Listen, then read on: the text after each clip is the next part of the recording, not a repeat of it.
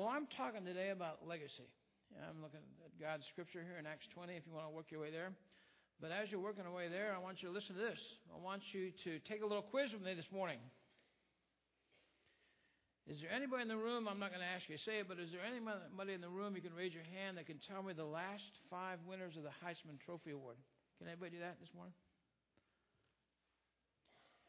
Can any of you ladies probably tell me the last five winners of Miss America?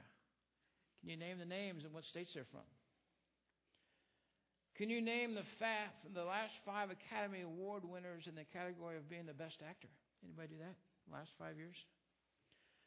How about the last five World Series winners? We're right in the midst of all that playoff right now. Can anybody name the last five World Series winners? You know, none of us remember yesterday's headlines too much. We might remember them for a week or two, or we can remember some of the substantial things, maybe like 9/11 and our parents' generation, maybe the uh, the bombing of Pearl Harbor. But none of us really remember yesterday's headlines.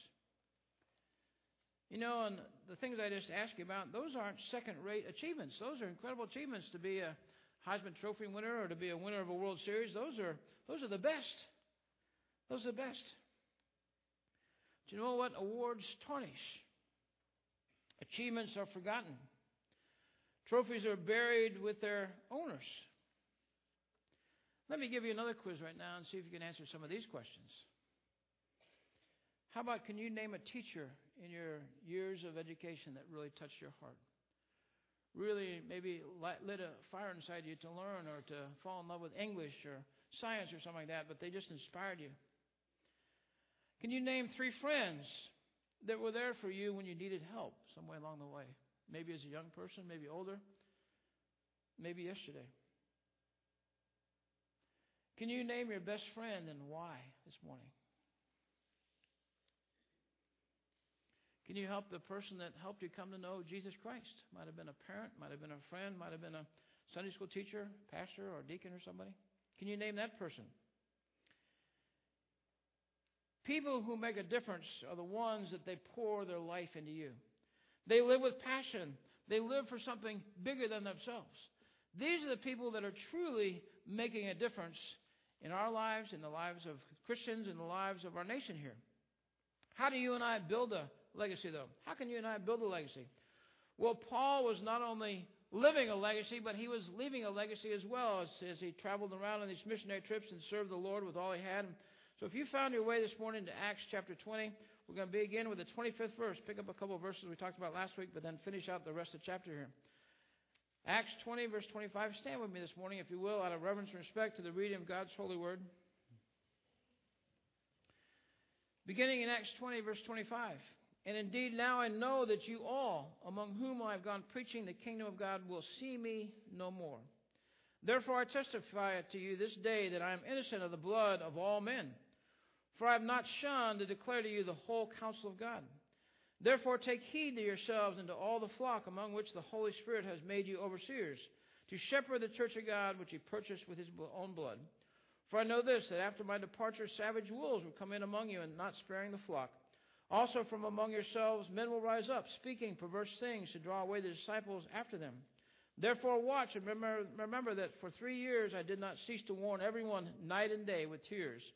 So now, brethren, I commend you to God and to the word of grace, which is able to build you up and give you an inheritance among all those who are sanctified. I have coveted no one's silver or gold or apparel. Yes, you yourselves know that these hands have provided for my necessities for those who were with me. I have shown you in every way by laboring like this that you must support the weak. And remember the words of the Lord Jesus Christ that he said, It is more blessed to give than to receive. And when he said these things, he knelt down and prayed with them all. Then they all wept freely and fell on Paul's neck and kissed him, sorrowing most of all for the words that he spoke, that they would see his face no more. And they accompanied him to the ship. Let's pray. Father, may you bless the reading of your holy word. Father, in the stillness of these moments, Father, I pray that we'd all know that you are God.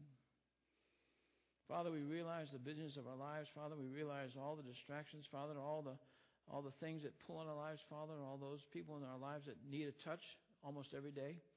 Father, we thank you right now for the privilege that we have to be your children, Father. We thank you, Lord, that we understand, Lord, that Jesus Christ had the same thing happening to him when he was in the thirst. But Lord, he continued to fulfill his mission, continued, Father, to fill the things that you sent him to do here. Father, I pray today as we study your holy word, Lord, that we would realize how important it is, Father, to live a life, Lord, that's worth imitating, just like Paul did. He followed Jesus that others might follow him. Father, I pray for us as well, Lord. We realize the best use of our time, Father, is to pour ourselves into other people. Father, we thank you now for this most precious time. This we pray in Jesus' name. Amen. You may be seated. How do we build a legacy? I want to take some of Paul's experiences here and some of the things that Paul spoke about and share four thoughts this morning about how to build a legacy. Thought number one live with the end goal in sight. You know, running a race, we all know what we're aiming for. We're aiming for the finish line. So was Paul. Paul had an attitude that he wanted to go to heaven, and he was going to heaven. He realized that, but he wanted to take as many people with him as he could. That's a great mantra and a great point for in our lives. That I want to go to heaven one day. I know without a doubt that I'm going, but I want to take as many people with me as I can.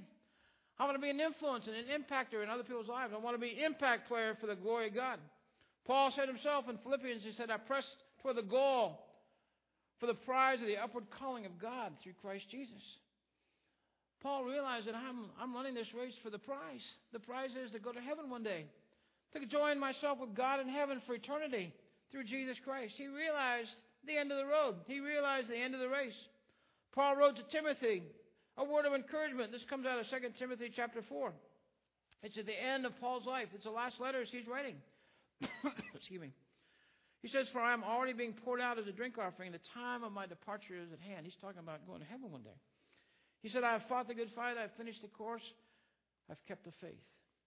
Finally, there is laid up for me a crown of righteousness, which the Lord, the righteous judge, will give to me on that day, and not to me only, but to all those who have loved his appearing. All those that call Jesus Christ their personal Lord and Savior.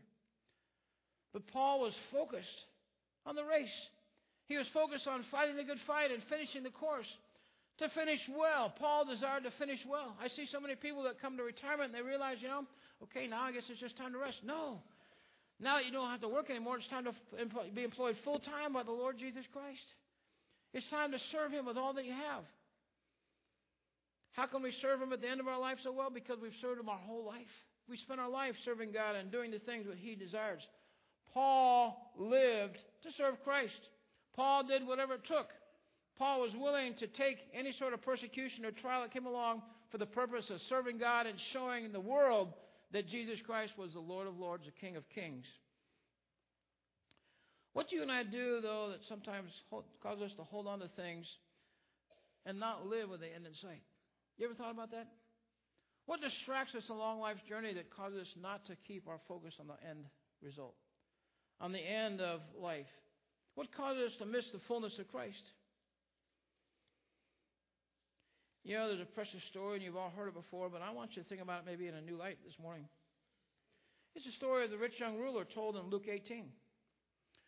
This rich young ruler, incredibly rich, young, came to Jesus Christ and said, What must I do to, internal, to inherit eternal life? And Jesus Christ said, Well, first you need to keep the commandments. And so he kind of listed them off. I've done good. I've not committed adultery. I've not murdered anybody. I've not stolen. So he's kind of listening to the commandments and feeling pretty good about himself. And then Jesus looked at him and said, That's good, but I'll tell you what I need to do.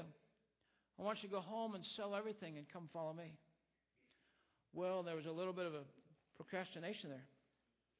And it says this Luke 18, he said, So when Jesus heard these things, he said to him, He's talking about, I heard the commandments and heard the rich young ruler did a pretty good job on the commandments. You still lack one thing. So all that you have, distribute to the poor, and you will have treasure in heaven, and come, follow me. But when he, talking about the rich young ruler, heard this, he became very sorrowful, for he was very rich. I want you to see this.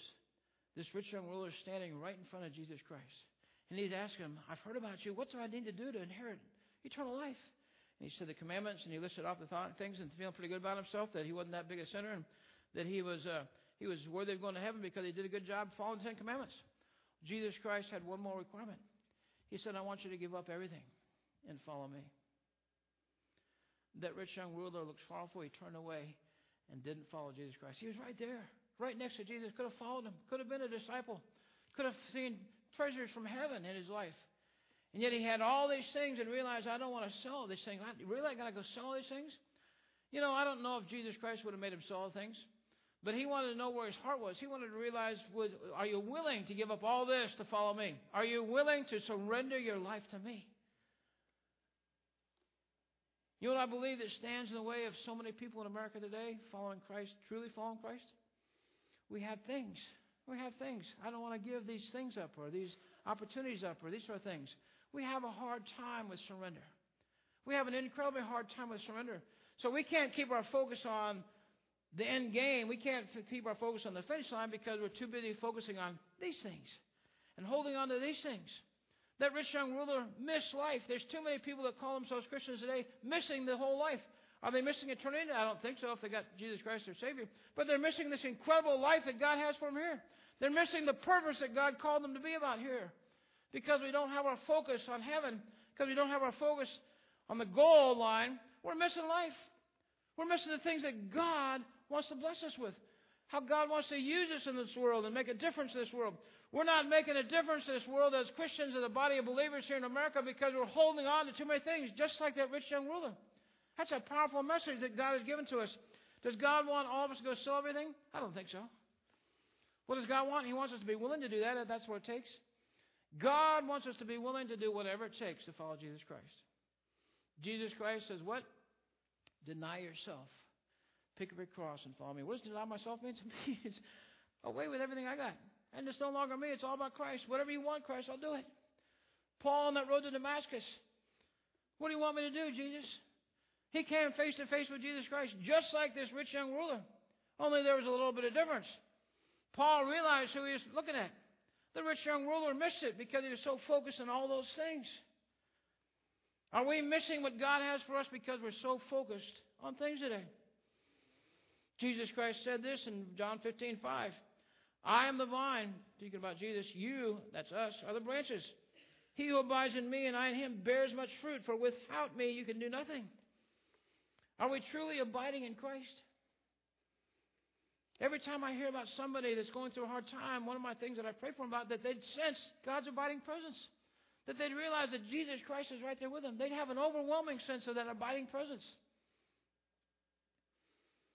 One way for us to understand in our own little life here whether or not we're really truly following Christ is is there fruit coming from my life? Do I see fruit from my life? What is fruit? Somebody else's life is impacted because of your life for Christ. They're seeing Jesus in a new light because of you. Maybe they've come to know Jesus Christ because of you. Maybe they're walking in a closer way. Maybe they were Christians. They grew up Christians. They hadn't been to church in 20 years, but because of you, you encourage them to get back right with, get close with Jesus Christ. When we abide with Jesus Christ and He abides in us totally, you know, without all the clutter of things and all the clutter of the worldly possessions and all the riches of the world, you know what happens? We see fruit. Because God has room to move through us. We're open to God speaking to us. Psalms 46, be still. I just mentioned a minute ago, be still and know that I am God.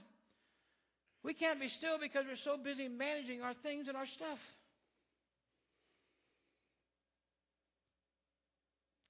About nine years ago, a member of our church brought a pastor that he used to have years ago when he lived in North Carolina.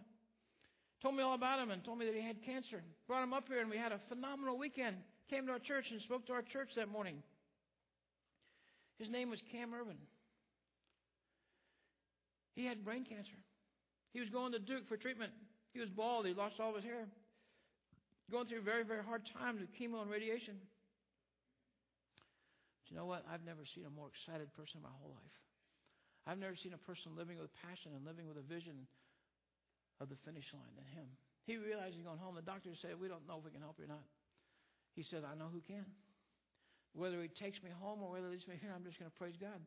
The guy had a mantra, though. He had a vision. He says, Just one more for Jesus. Everywhere he went, he was sharing the gospel. He told me personally, he says, You know what? If I had never had this cancer, I wouldn't have met the hundreds of doctors and nurses that I met down there at Duke Hospital. Because of that, I get to share the gospel. He said, he said, I've seen some doctors come to know Jesus Christ. I've shared with some nurses, and they've got rekindled in their faith and couldn't believe how strong I was, and they made, made nice comments about me, he said. But it's not about me, it's about Jesus Christ. He was dying, but he had his eyes on the goal line. I've been in many, many rooms as a pastor of people that are dying. And I'm going to tell you, there's two different types of people in those rooms. I've been in rooms when they're lost. I can tell just enough walking the room. The, the, the atmosphere there, the spirit is there. The spirit's not there. God's spirit.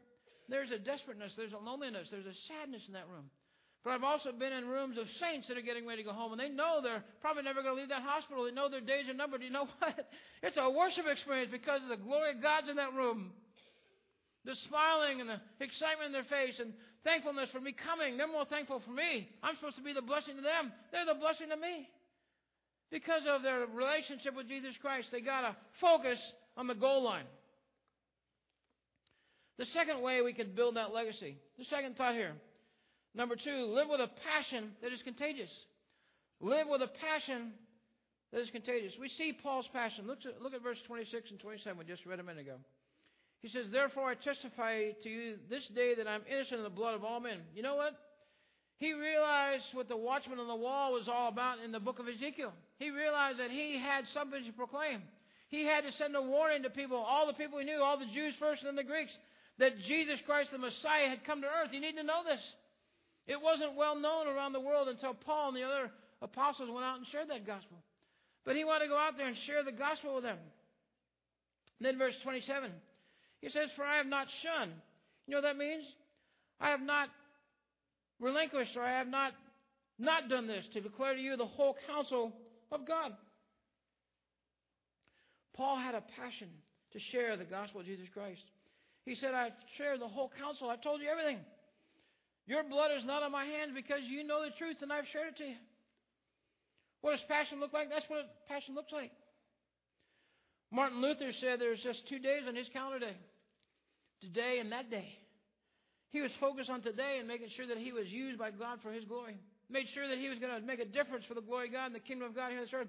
But he's looking forward to that day one day. That day being the day that Jesus Christ comes back. You ever looked up what the word passion means? I've shared it with you before, but I think many of you know. If you look up the word passion in Webster's dictionary, you know what it says? The crucifixion of Jesus Christ. What? How could that be the word passion? We all kind of look at it as, you know, excitement or enthusiasm for something we're really uh, focused on. There's never been anybody with more passion that was more focused on what his mission was here on this earth than Jesus Christ. Going to that cross. He was born in this world to die upon that cross. From the beginning of time, it was delineated that Jesus Christ would die upon that cross. It begs the question in your life and my life what are you living for? What are you really living for? You ever thought about that? The other question would be what are you willing to die for? I'd be willing to die for my family. I think you guys would too. Run into that burning building. Be willing to die for my wife. Willing to die for somebody that was in need. If I need to put my life in jeopardy to help somebody out. I think most are. But am I willing to live and die for the gospel of Jesus Christ? He died for us. Am I really willing to do that? You've heard the story before where church was meeting and uh, a couple was in Russia, a couple of Russian guards bolted the doors and came inside.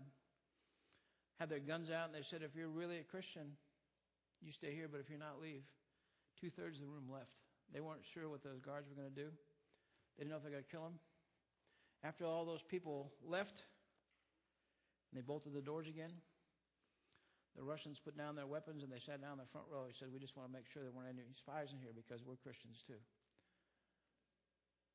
Would you be willing to give your life for Jesus Christ? You know, I don't know that God will ever call any of us to sacrifice physically our death. I don't know if the persecution will get that bad in America. But am I going to live my whole life here on this earth, in this most blessed nation of all nations, and not give myself away? To give my life away, to be a living sacrifice, as it says in Romans 12.1. To be a living sacrifice. I don't want to live my life as a Christian and just kind of be in America, go to church on Sundays. I want to truly give my life away every single moment, every day. How can I be used of you, God? I pray in the morning, God, use me today. I meet people all the time that I can tell they just need an encouraging touch. They need a little bit of sunshine in life. They need some encouragement and some edification. What are you living for? Would you be willing to die for Jesus Christ? The third way to leave a legacy, is to live without limits. Look at verse 20. It's right before what we read this morning, verse 20 of chapter 20.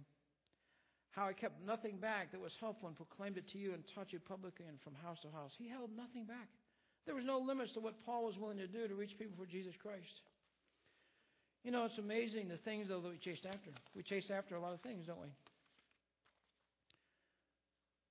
We like nice things, and there's nothing wrong with that. We're blessed in America with many things, and food, and housing, and nice things, and air conditioning, and heat, and all these things. And but it's too sad, and it's very sad that many times we live for the trivial. And we're living for the trivial right in light of the fact that we got a creator in heaven that loves us and wants to have that personal relationship. And yet we're living for the trivial this way as opposed to living this way.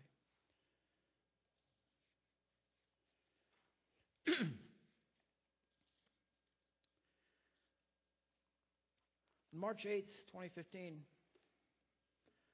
I preached a sermon here entitled Power to Impart. It's a story out of Acts 3 about Peter and John going to that beautiful temple, the beautiful gate of the temple, and seeing that lame man laying there on the street, been lame since birth, 40 years. And they reached down and greeted him, and he said, Alms, alms. He was begging for his existence. That was as good as his life was. Every day got up and tried to beg enough for alms that he'd survive another day. he probably looked at Peter and John and realized that uh, they weren't much of anything, so probably didn't have a whole lot, but he tried anyway. Peter looked down and said, Hey, we don't have any silver or gold, but what I have I want to give to you. And he says, In the name of Jesus Christ, stand up and walk. And he did after 40 years of not walking. And he ran into the temple and expressed uh, just excitement and joy and festivity there about the fact that he could walk. And the whole temple saw it. so they arrested Peter and John. Excuse me. But that day, I made the comment after that that there's no longer the gift of healing. And I've said a number of times, and I'll say it again today, if I ever say something from the pulpit that you feel like is not or you have a disagreement with or go in the Bible, you come see me. A friend of mine came to see me about a month ago and shared with me he didn't think that statement was right. And uh, I want to, so I've done some studying with him and by myself and looking through these things, and I want you to know that God gives healing. There's still the gift of healing, and it comes from God. It, it truly does. You've seen it. We've seen it at this church. We've seen a number. In fact, I'm looking at a couple people in our audience here that have had the gift of healing in their life. They had serious ailments, and got the church praying for them, and uh, they were healed. So God still gives us the gift of healing. I want you to understand, though, there's a difference, from my perspective, between a healer and healing, okay? There's people out there that test to be healers. Benny Hinn's one that comes to mind initially. And so there's a lot of people on that end of the spectrum that kind of give the thought about the Holy Spirit, working the Holy Spirit, a bad name. On this side, where I believe we are, we believe in healing. We do. So there is still the gift of healing, and it comes from God. How do we access that? Let me share this with you. We still have the same Holy Spirit that was present back in the early church. It's still here. It's still the exact same Holy Spirit. How do we access it? Through, through praying, through being an empty vessel that God can use for us. God heals sore throats and God heals cancer. God heals everything at His will and His desire. How are we involved in this healing? Think about some of these things. Call to me, and I will answer you and show you great mighty things. The effectual, fervent prayer of a righteous man availeth much. We have not because we ask not. You know, it's like I said a few moments ago when we are looking at the little video clip from the war room talking about prayer. We don't access prayer the way we should. The biggest thing that's come out in my heart about this whole little study here, and my friend coming to me and talking about this, is the fact that we don't pray enough. I pray a lot. I've told you before. I need to get a sip of water here. I'm sorry, guys.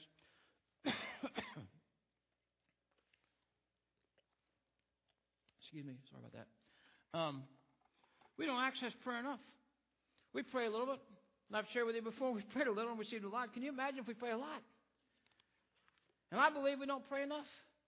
We have prayer sheets here. We have the pastor send out prayer sheets here. We pray for people. We mentioned a couple of them during the uh, the, the opening there just a few moments ago, the welcome a few minutes ago. May Rawson and Polly Buchanan. Pray for these ladies. You've got people in your prayer, in your life you're praying for. I know that. I hear about those prayer requests, and I'm thankful that you give them to me. Call me and want me to pray about them.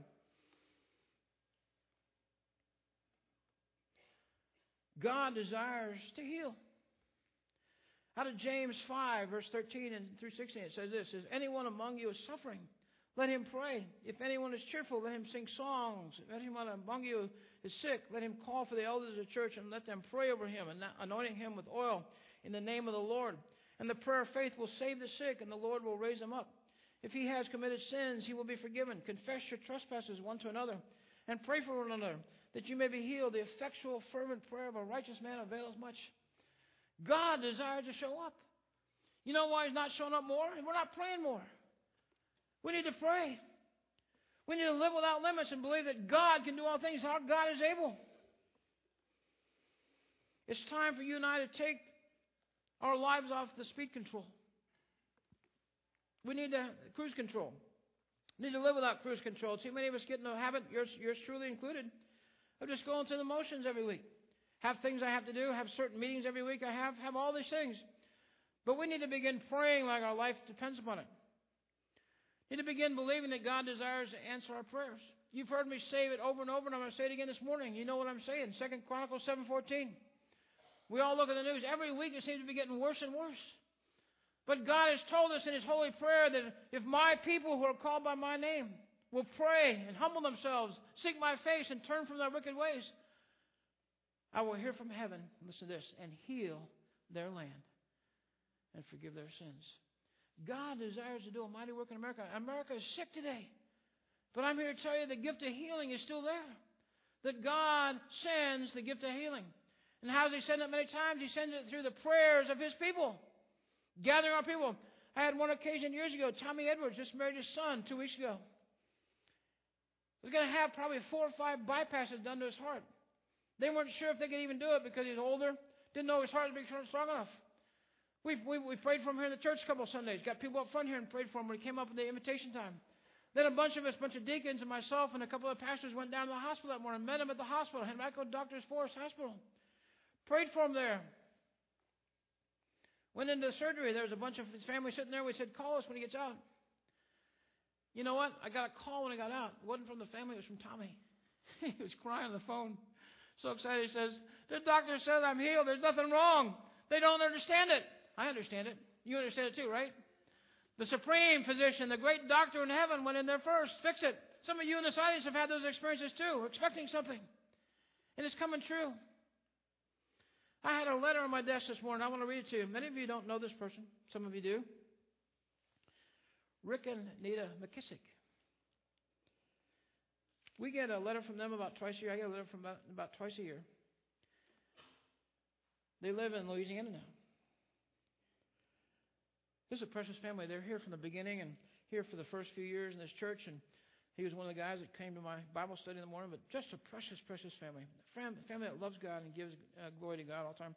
And he calls this his permanent church. He has another church he's going to down there, but he loves this church. And it got him kind of going in the right direction says, Gary, I pray things have been going well for you, your family, and extended church family. You all are always in our minds and our prayers.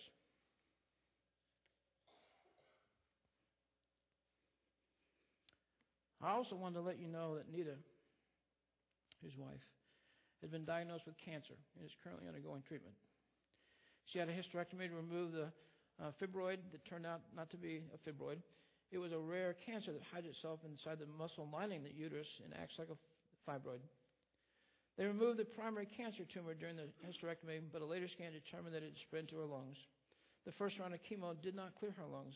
They have changed to a more potent chemo mixture for her next round of treatment. We are fortunate to have one of the top specialists in this nation for this type of cancer at the hospital. That same hospital has a brand new infusion unit. Given the circumstances, Nita is doing well, except for her hair or lack thereof. You really would not know that she was sick which is also the shock side of this equation. She continues to teach. The cancer specialist said that you have to live life as normal as possible. We're trying to do so. I do ask that you pray for her and place her on every prayer list that you can find. We know that God is in control. A friend of mine whose wife survived breast cancer reminded me that our God is not dead, but a living God who cares and that gives great comfort. You think Rick and Nita believe in prayer? You think they're urgent for that prayer right now? I do. And I believe with all my heart that God can heal Nita. And I want you to bow your heads right now with me, and we're going to pray for Rick and Nita. Father, we want to live our lives with no limits, Father. We realize, Lord, that you're capable of doing all things, that you are able, that you desire, Father, to do beyond our expectations, Father. So we pray right now for Rick and Nita. Father, I pray for your healing touch on Nita. Father, I pray for that peace that passes understanding for the family. Father, I pray that you give wisdom to the doctors and nurses, Father, that they see and know everything that you see and know about Nita's body there. Father, right now, we're going to give you all the praise and all the glory, Father. And we pray with great expectation, Father, for a mighty movement of your hand, Father. And Lord, we pray right now, Lord, that you would heal her up, Father. That's the desire of our hearts. And Father, we pray, too, that she goes through this time, that she is living as close to normal as possible, Father. But I know they're going to give glory to you, Father, every step of the journey. And Father, so we pray that you would be glorified in this journey. And Father, we pray right now for that ultimate healing. Father, we pray all these things in Jesus' name. Amen. I'm going to send out that email this week so you remember their names, but I want to ask you to pray for them. And you pray for anything else. If you have other prayer requests that you'd like to put on that for me to email out from the church, here, we'll be happy to do that. But we need to begin living without limits, okay? We're limiting ourselves here in what we believe that God can do. Is there any limit on what God can do? Is there anything impossible for God's hand? The fourth and final thought about building a legacy live in Christ victory lane. Live in Christ's victory lane. Look at verse 24. It says, but, and Paul is talking about he knows what lies ahead of him, the scripture we studied last week, but he says, none of these things bother me. They don't bother me. They don't move him. Nor do I count my life dear to myself so that I may finish my race with joy in the ministry which I received from the Lord Jesus to testify to the gospel of the grace of God. You know what? He was living in the victory lane. He'd already won the race. No matter what happened to him, how about the how about the jail in Philippi? He was living like he already had the victory. He was going to sing about it, even though he'd beat, beat, been beaten and chained down there. And everywhere he went, he got ran out of every one of those cities that he testified to the gospel of Jesus Christ in. He was still living and already living in the victory lane. We need to understand where that lane's at and get into it. Go to that victory circle there. Live in victory lane in such a way as that this life is not going to bring me down. It might slow me down a little bit. Might take a little bit of my focus to deal with whatever I'm going through, like cancer maybe. But it's not going to slow me down. I'm going to live for the glory of God. I'm going to give myself to Him and live in victory. We need to run the race like the winners that we are. All things are possible. I want you to think about the parallel we just looked at there. When Paul said, None of these things move me. He said, I'm going to finish the race. He said, I'm going to bring glory to the God. Listen to this out of Hebrews 12. Think about the parallel we just read about in Acts 20. Hebrews 12 said this, Therefore we also, since we are surrounded by so great a cloud of witnesses, let, it, let, let us lay aside every weight and the sin which so easily ensnares us, and let us run the race with endurance that is set before us. Looking unto Jesus, the author and finisher of our faith, who for the joy that was set before him endured the cross, despising the shame, and sat down at the right hand of the throne of God. Those two, those two scriptures parallel each other. Paul's saying exactly the same thing. None of these things move me. I'm running the race. I'm going to finish this race. I'm going to bring glory to God, and I want to keep Jesus Christ as my focus. That's what Hebrews 12, 1 and 2 says. I was reading in my quiet time last week Joshua. I love that book. I've read it about 50,000 times. I love that book. It's a great book. But in Joshua 3, verse 5, Joshua is getting ready to cross the River Jordan. So he's going through all the people and he's sharing this thought with them. Listen to this thought. It comes out of Joshua, 5, uh, Joshua 3, verse 5. He said, And Joshua said to the people, Sanctify yourselves, for tomorrow the Lord will do wonders among you. I want you to think about that thought for just a second. Sanctify yourself because tomorrow God's going to do something wonderful among you. What do you do at night before you go to bed? I believe most of us probably pray. Most of us thank God for the things we have in our life, our families, our spouses, and all these things. But do you ever take time to say, God, Show me in my life the things that still aren't right. God, continue to grow me that tomorrow I might see you in a greater way. I want to see you move among me. You've heard me say it over and over. God wants to show you something every single day in your life. He wants to show up and show off. God wants to show you something every day. Are you looking for Him? Are you sanctifying yourself and getting yourself prepared? What, what, what sanctification means is being set apart. Am I setting myself apart the night before for tomorrow's activities? You know what happened, right? The next day? God parted the Jordan rivers. He told the priests that were carrying the Ark of the Covenant across, he said, Go down there and put your foot in the water. Well, it's its flood stage. I'm sure they're kind of wondering in the back of their mind, God, why didn't you part it first so we can walk across? Why do you want me to put my foot in there? I could stumble and fall in and be swept away. He said, No, put your foot in there. You know what that was? It was a test of faith. He wanted to test them and make sure that they put their foot in there. That they would and just trust him. They hadn't trusted him 40 years before. He wanted to make sure they wanted to trust him now. So they crossed over in dry land, and Joshua told all the leaders of the 12 tribes to pick up a big stone in the middle of the river. Why? This is why. This comes out of um, Joshua 4.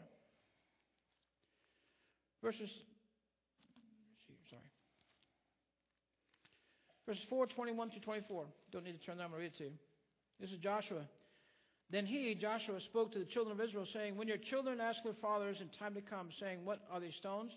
He had built an altar there at Gilgal on the far side, on the, on the promised land side of, uh, of the Jordan River. Built these stones there as a monument. When your children ask their fathers in time to come, saying, What are these stones? Then you shall let your children know, saying, Israel crossed over this Jordan on dry land. For the Lord your God dried up the waters of Jordan before you until you had crossed over, as the Lord your God did to the Red Sea, which he dried up before us until we had crossed over. Why did they do that? That all the peoples of the earth may know the hand of the Lord, that it is mighty, and that you may fear the Lord your God forever. Joshua told them to prepare themselves to see God move in a great way. Get your hearts ready. Set yourself apart. Sanctify yourselves that you may see God's hand move in a great way. The night before, the next day they moved over there. But that Joshua did not want them to forget that experience of crossing over on the dry lands. So he had him build a monument over there. He built a monument that for generations to come, people would see that God was faithful, that God had done a mighty work there.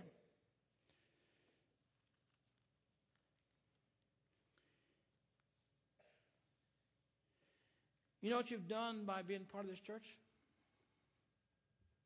You've built a great memorial here in the middle of Beaver Dam. Why? To bring glory to God. To see God exalted in this place. People drive by that. Oh, look at that church. Look at how big that church is. Look at all those people there on Sunday mornings. I get those comments all the time. How'd something this big happen in the middle of nowhere? God. That's the answer. God wanted to show himself strong. I don't know if you know this. Some of you weren't here then, but uh, you know when we built this building, the second building over here, right in the middle of the worst economic depression our nation has seen since the Great Depression. It's the middle, the end of George Bush's career. The God did that. It was just like, why did God tell Joshua to cross the River Jordan where the rivers were at flood stage? Why didn't he wait till there was a drought going on in Israel, let him cross over in a trickle? Why? Because he wanted to show the world that he could cross them over there. The last few verses here, Paul offers a warning. Look at verses 29 through 31. He says, For I know this, that after my departure, savage wolves will come in among you, not sparing the flock. Also, from among yourselves, men will rise up, speaking perverse things to draw away the disciples from themselves. Think about that verse for just a second, verse 30. From among yourselves, men will rise up. He's talking from inside your group, inside your body of believers, inside your church. They're going to rise up, speaking perverse things. I saw a comment the other day by an Episcopal bishop, a female gay Episcopal bishop. She made the comment that pro choice and abortion brings glory to God. Really? An Episcopal gay priest said that abortion and pro choice brings glory to God.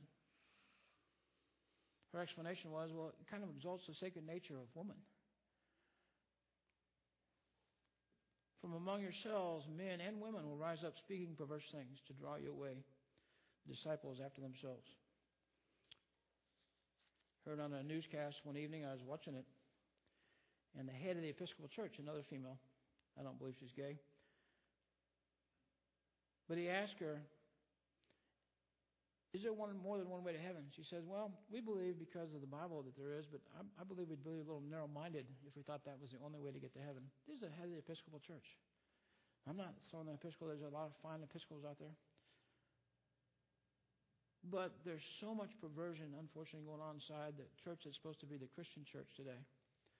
And we need to be careful. We need to monitor the things that are being said and understand that God is truth. God has truth. I want to finish this morning with this last thought. You know, where can we begin to build that legacy? I think you all know the answer to that is at home, our kids. And I've said this statement before, but I believe it on my heart. I'd rather be a nobody in the world and be a somebody to my kids. Do you hear that? I'd rather be a nobody to the world and be a somebody to my kids. Are you a hero to your kids? Have you built a monument in your home to your children that they'd see that God is real? It's sad to me, but the biggest problem with children leaving the home today to go to college is they, I don't believe they have a real, genuine relationship with God. They don't have their own faith. They have their parents' faith. They've gone through the motions of their parents, gone to church, but they haven't gotten to a point because they haven't seen it demonstrated. They haven't seen it uh, unfold in front of their eyes as far as being the hands and feet of Jesus Christ. We have an incredible opportunity to make a difference. I was blessed to have a home with two heroes for my parents. I thought of this last thought here this morning because my mother is here in the church today. She's in Sunday school, so be in the second service. She celebrated her 89th birthday about two weeks ago. We're going to have our birthday celebration here, Beaver Dam style, today at our house after church. My father was a World War II veteran. He was a mighty man of valor because he lived on God's word and taught it at home and lived it in his life. He was a huge executive with Sears Roebuck and Company years ago. I didn't know this until probably 20 years ago, probably 15 years after he did it. But he was involved with the FBI and counterterrorism in Washington, D.C. And he was a naval officer in the reserve, and so had high rank there. And uh, the FBI approached him one day. He was a big executive. In fact, he was a senior executive with Sears in the Washington, D.C. area. And uh, they approached him and started inviting him to dinners, state dinners and different dinners. Wear his uniform, bring my mom. But he wanted to know if anybody approached him, wanted to talk to him later.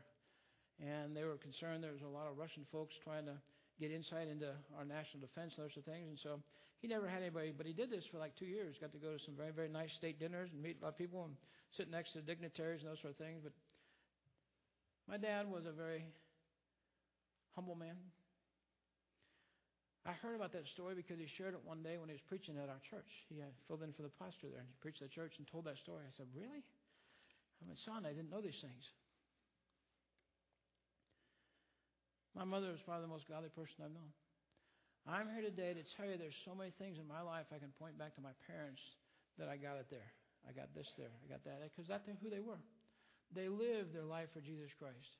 They lived the things we're talking about here today that they lived with a goal in mind at the end of it. They lived without limits. They lived with passion in their life. You know, the scripture and some of these things we talked about here are a great guideline for parenting, for living our life for them. Last thought this morning. What's the greatest thing you can give your kids when they leave home? It's Jesus Christ. It's not a great education. That's fine. That's good. It's not talents or the ability to manage their finances well, those are all good and they're necessary too. Those are important things. But the greatest thing that we can give our kids before they leave home is Jesus Christ. To have that real, genuine relationship with Jesus Christ and live for His glory. They go out and they establish their own family based on their faith in Jesus Christ.